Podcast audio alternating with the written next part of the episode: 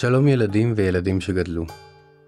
עונה מופלאה וייחודית זו, שכוללת אגדות יהודיות וישראליות, נוצרה הודות לשיתוף פעולה עם בית אביחי. אני תום בייקין אוחיון, ואת הסיפורים האלה כתבתי בשבילכם.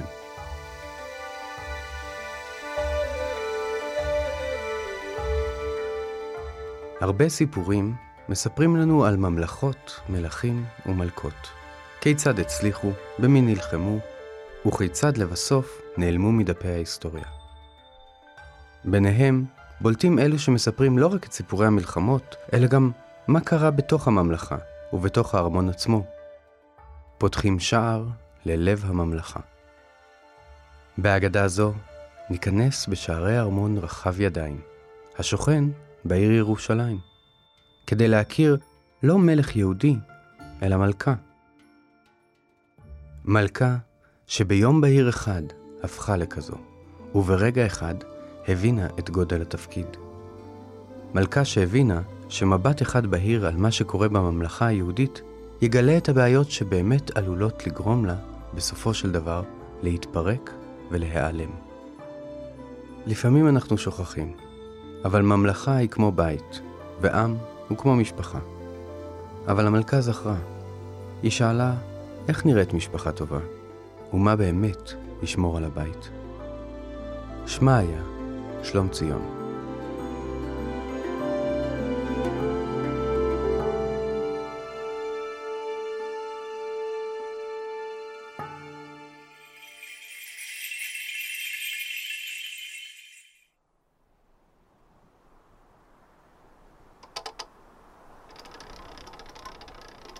אדמת ארץ ישראל הקטנה ידעה תהפוכות רבות. מכיוון שמוקמה בצומת יבשתית בין אפריקה לאסיה, בין הים התיכון לים האדום, כל האימפריות הגדולות של העולם העתיק ביקשו להחזיק בה כחלק מממלכתם. החיטים והמצרים ביקשו לכבוש אותה ולשלוט בה. הבבלים סיפחו אותה ומלכו על אדמותיה, שהפרסים נטלו אותן מידיהם.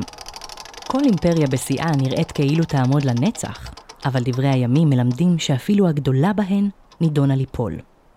כך, אחרי הפרסים, הגיע תורם של היוונים, בהנהגת המצביא הגדול אלכסנדר ממקדוניה, ליטול לידיו את הארץ הקטנה הזו.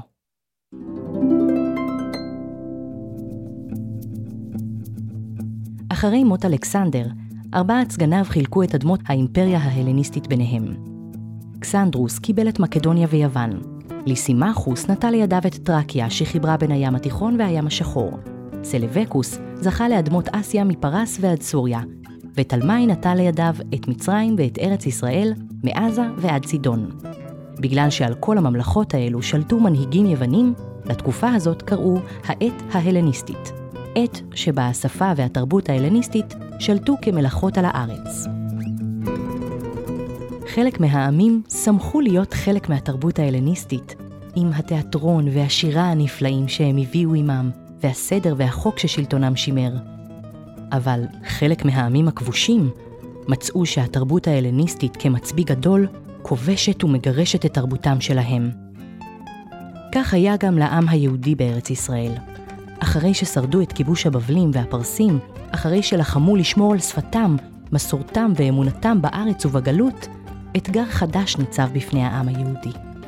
יופייה הנאצל של התרבות היוונית קסם לצעירים, וזקני העם הביטו בצער בבניהם, מאמצים לליבם את הלכות הכובשים. כך היה עד שקם מנהיג בשם מתתיהו החשמונאי. הלה שלח את בנו, יהודה המכבי, מילה שמשמעותה הפטיש, להנהיג מרד כנגד היוונים, ואלה הצליחו לשחרר את הארץ ולבסס שושלת יהודית שתשלוט בארץ ישראל במשך 200 השנים הבאות. שלטון החשמונאים לא היה תקופה שקטה. מבחוץ, הסלבקים מצפון ותלמי מדרום שאפו להשיב לעצמם את השליטה על הארץ לידיהם, ומבפנים, הממלכה הייתה משוסעת בין פלגים מפולגים. מצד אחד ניצבו הצדוקים, אשר שלטו בעבודות בית המקדש ובכס המלוכה ביד רמה. הצדוקים כה נהנו מאושרם, עד ששכחו את העם הנשלט תחתם. כך נפערה תהום בין העובדים את האדמה והשולטים עליהם, עד שנדמה היה שאלה משרתים את אלה, ושהעם שלחם לחירותו, איבד אותה לשליטיו. כנגדם, בהיעדר סמכות מוסרית לכהנים בבית המקדש, החלו קמים מנהיגים מקומיים שמאסו בשלטון הצדוקים. אלה נקראו הפרושים, ומשורותיהם קמו רבנים שדיברו עם העם על דרכים חדשות בהן ניתן להיות יהודים טובים, שלא מסתכמות בתשלום מיסים ועלייה לרגל. אל תוך העולם הזה נולדה גיבורת סיפורנו, למשפחת פרושים מכובדת בעיר החשמונאית מודיעין. הוריה קראו לה שלום ציון, שם המשקף את תקוותם לבואם של ימים בהם השלום ישרור על ציון. לשלום ציון הקטנה, השם הזה היה מוזר מאוד. איך הוריה יכולים לחשוב שיכול להיות שלום בארץ, למרות שכזה לא היה מאז ימיו של שלמה המלך, אלף שנים לפני זמנה, ולמרות שאפילו בביתה שלה לא היה שלום. בכל ארוחת ערב, אביה ואחיה היו מתווכחים זה עם זה על גורל המדינה. אביה האמין שיש לחתור להסכמה בין הצדוקים והפרושים, בעוד אחיה שמעון טען בתשוקה ובזעם המלווים את הנעורים שאסור להסכים לשלטון הצדוקים ושיש למרוד בהם וליטול מידיהם את השלטון. למרות גילה הצעיר, לשלומציון הוויכוחים האלה נראו מטופשים ביותר.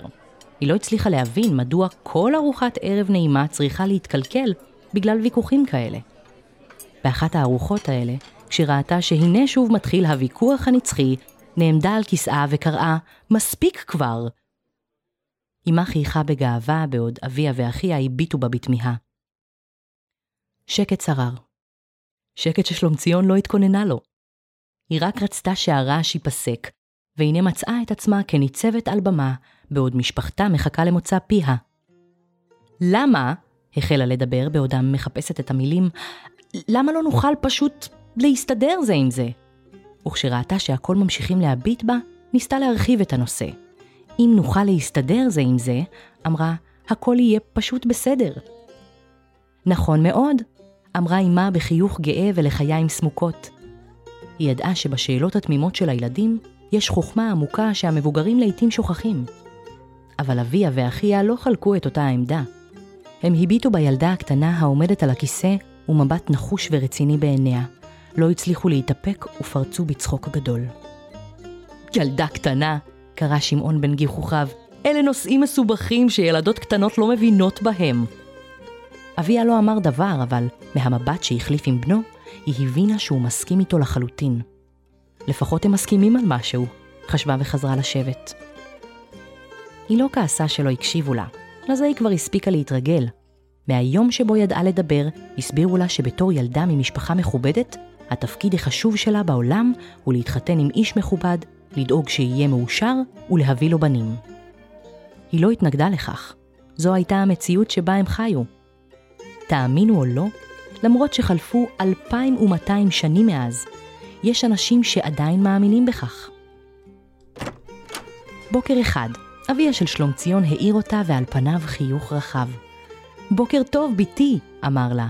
היום הוא יום מיוחד עבורך, אז תלבשי את השמלה הכי יפה שלך ותצטרפי אלינו. מה כל כך מיוחד היום?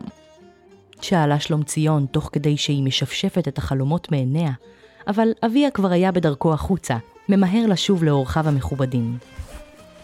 שלומציון מיהרה ללבוש את השמלה היפה ביותר שלה, מנסה לדמיין מה יכול להיות כל כך מיוחד ביום הזה, הרי לא היה זה יום חג.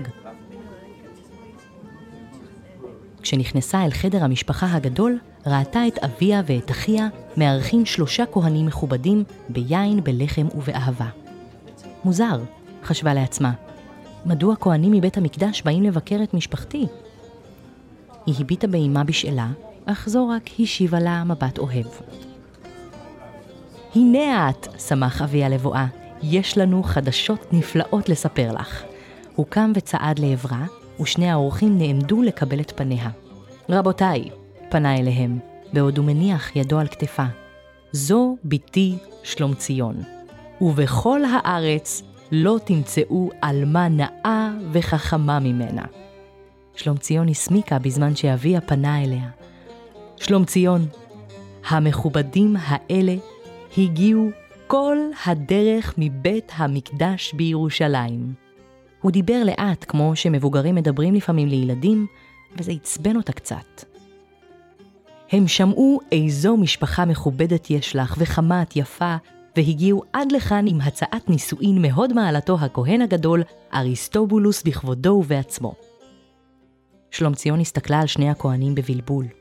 כשלא הצליחה לנחש מי מהשניים הוא הוד מעלתו הכהן הגדול אריסטובולוס בכבודו ובעצמו, שאלה בשקט, מי מכם הוא כבודו? הכל פרצו בצחוק גדול. ילדה חמודה, אמר לה אחד הכהנים, הכהן הגדול עסוק בניהול הממלכה ובעבודות בית המקדש. אין לו זמן לעסוק בזוטות שוליות כמו לפגוש את אשתו לעתיד. שלומציון הביטה בהם ברצינות, מקווה שהייתה זו בדיחה שהיא פשוט לא הבינה. היא לא ידעה מה לומר. בליבה רצתה לצעוק, אני זוטות? ואני אמורה להתחתן עם מישהו שאין לו זמן אפילו לפגוש אותי בעצמו? אך כמה שהאבן הזאת הייתה כבדה בגרונה, היא בלעה את כבודה וקדה בשקט, עיניה מושפלות כמו רוחה. מבוכה שררה בסלון הבית, עד שאחד הכהנים קפץ ממקומו כנזכר בדבר מה, והוציא מאמתחתו תיבה קטנה והציגה לשלומציון. היו בה תכשיטים זהובים עטויים באבני חן נוצצות, ובזמן ששלומציון התבוננה בהם, מדכאת בליבה את התחושה הכואבת שהיא נמכרת בהון. הכל חזרו לשוחח זה עם זה על עניינים חשובים כמו חוזה החתונה. אמה, בחיוך עדין ואוהב, שהיה כסכר העוצר שיטפון סואן של רגשות אחרים, נטלה את ידה וליוותה אותה לחדרה. שם הרשתה לעצמה שלומציון ליפול על מיטתה ולפרוץ בבכי. אמה ליטפה את שערה ואמרה לה ברוך, בתי, הגיעה השעה שבה תתלי את מקומך בעולם. אביך מקווה מאוד שהנישואין האלה יהיו הצעד הראשון לקראת שלום בין הצדוקים והפרושים, ולך יש תפקיד גדול בקידום התקווה הזו. שלומציון נגבה את דמעותיה. היא הביטה באימה, בודקת בשקט אם זו מאמינה לדבריה של עצמה, ומששראתה שאכן כך, גמרה עומר לקבל את הגזרה כהזדמנות. היא ארזה את בגדיה וחפציה, וכשעלתה על הכרכרה המפוארת שתיקח אותה לבית המקדש בירושלים, שם חיכה לה הבעל שלא פגשה מעולם, עלתה עליה לא כאסירה שבויה הנמכרת לאדון חדש, אלא כעלמה צעירה וגאה היוצאת להרפתקה הגדולה של החיים.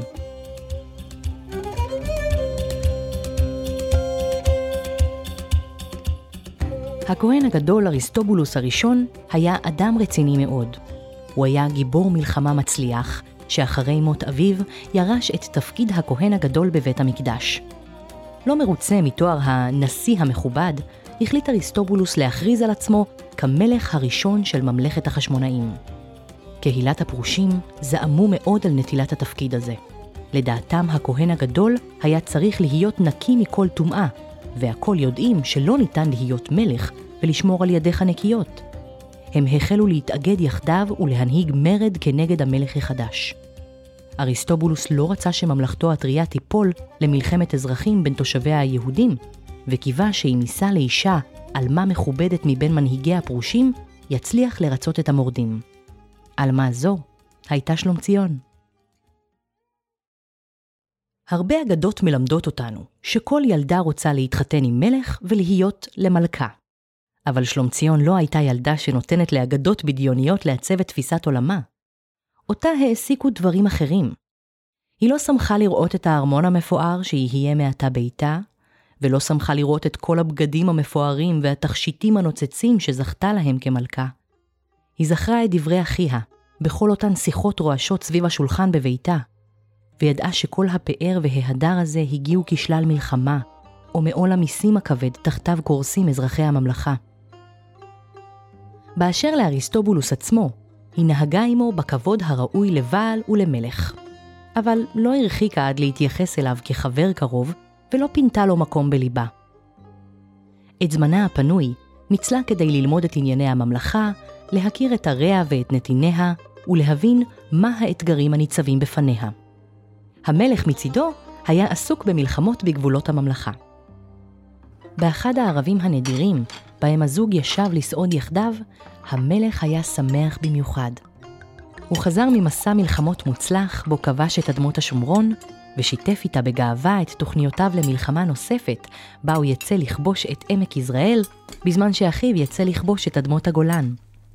אז תהיה לנו ממלכה מפוארת באמת, אמר לאשתו בגאווה, בעודו קורע בשיניו צלע כבש, בדיוק כמו הממלכות של היוונים. שלומציון הסתירה את הבחילה שחשה מדבריו של המלך. היא זכרה את אבותיה החשמונאים שלחמו כדי שליהודים תהיה עצמאות, וכדי שהם לא ינסו לדמות עצמם ליוונים, והנה ראתה לנגד עיניה כיצד ההיסטוריה שלמדה נשכחת.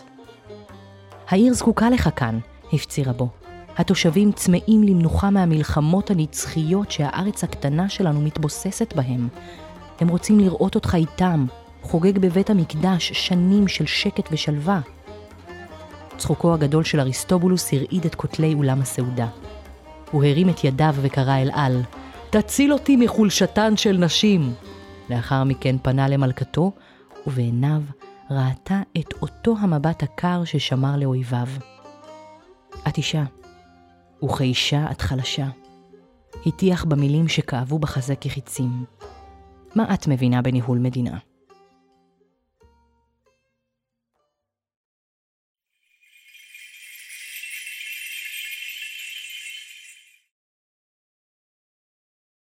זה ממש מרגיז שהם לא מקשיבים.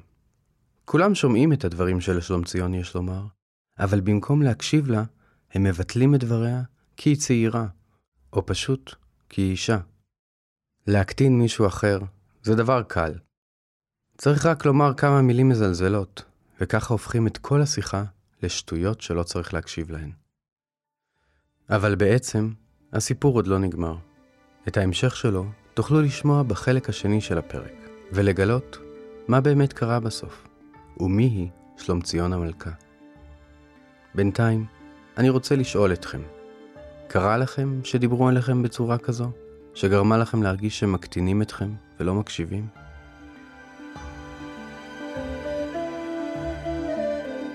איך לדעתכם צריך להגיב למישהו שאומר משהו כמו, את סתם ילדה קטנה?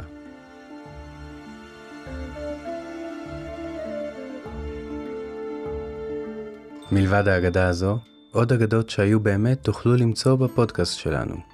נשמח אם תתמכו בנו בדף הפטריון שלנו.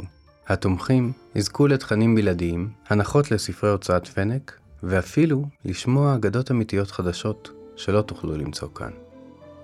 הקישור מופיע בתיאור הפרק, כמו גם הקישור לרכישת הספר. הפודקאסט נולד ונערך ברשת הפודקאסטים העצמאית שלג. את ההגדה הזו קראה עבורכם שירה בן חמו. הפיקה יסמין שפט, ערכה תות שגיא, וביים עמרי בן דור. אני תום בייקין אוחיון. ואם רק תסתכלו טוב טוב, תראו שכל אחת ואחד מכם הוא כבר גיבור של אגדה.